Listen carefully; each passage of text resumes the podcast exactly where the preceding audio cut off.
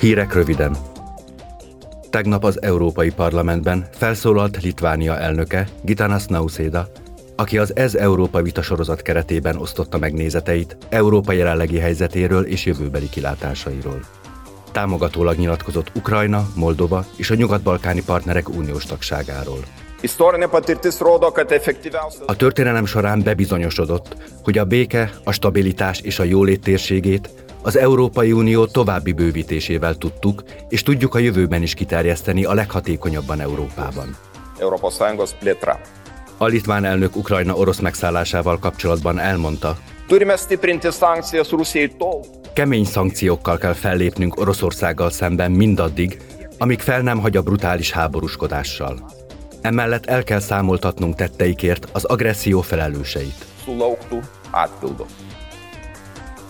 A Strasburgi plenáris ülését megnyitásakor a ház elnöke és a képviselők egy perces néma csenddel emlékeztek meg a földközi tengerbe veszett emberekről és a görög vasúti szerencsétlenség áldozatairól.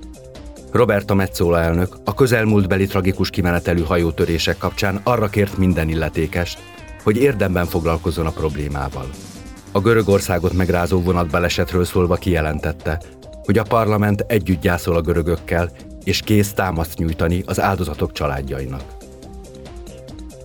A parlament fontosnak tartja annak szabályozását, hogy ki és milyen célból férhet hozzá az adatokhoz az Európai Unión belül. Az erről szóló uniós adatmegosztási jogszabályjal kapcsolatban tegnap sikerült közös álláspontot elfogadni a későbbi tanácsi egyeztetésekhez. Mivel a nem személyes adatok használatának joga érték, az ilyen adatok felhasználásából származó értéket is méltányosan kell megosztani a különböző érdekeltek között. Le kell bontani azokat az akadályokat, amelyek az ipari adatokhoz való hozzáférés ellehetetlenítésével hátráltatják az innovációt. Thierry Breton, belső piaci biztos a plenáris ülésen kijelentette. Euh, az adatmegosztásról szóló jogszabály révén innovatív, nyitott adatgazdaságot építünk ki, nyilvánvalóan a mi feltételeink szerint saját értékeink mentén. Ez azt jelenti, hogy különös figyelmet fordítunk a jogokra, a fogyasztók jogaira, az ipar lelkét adó kis és közepes üzemek jogaira, a közérdekre, de ugyanígy az európai adatok védelmére is, mert ez létkérdés digitális szuverenitásunk szempontjából. Az új szabályozás számos új szolgáltatás beindítását segíti.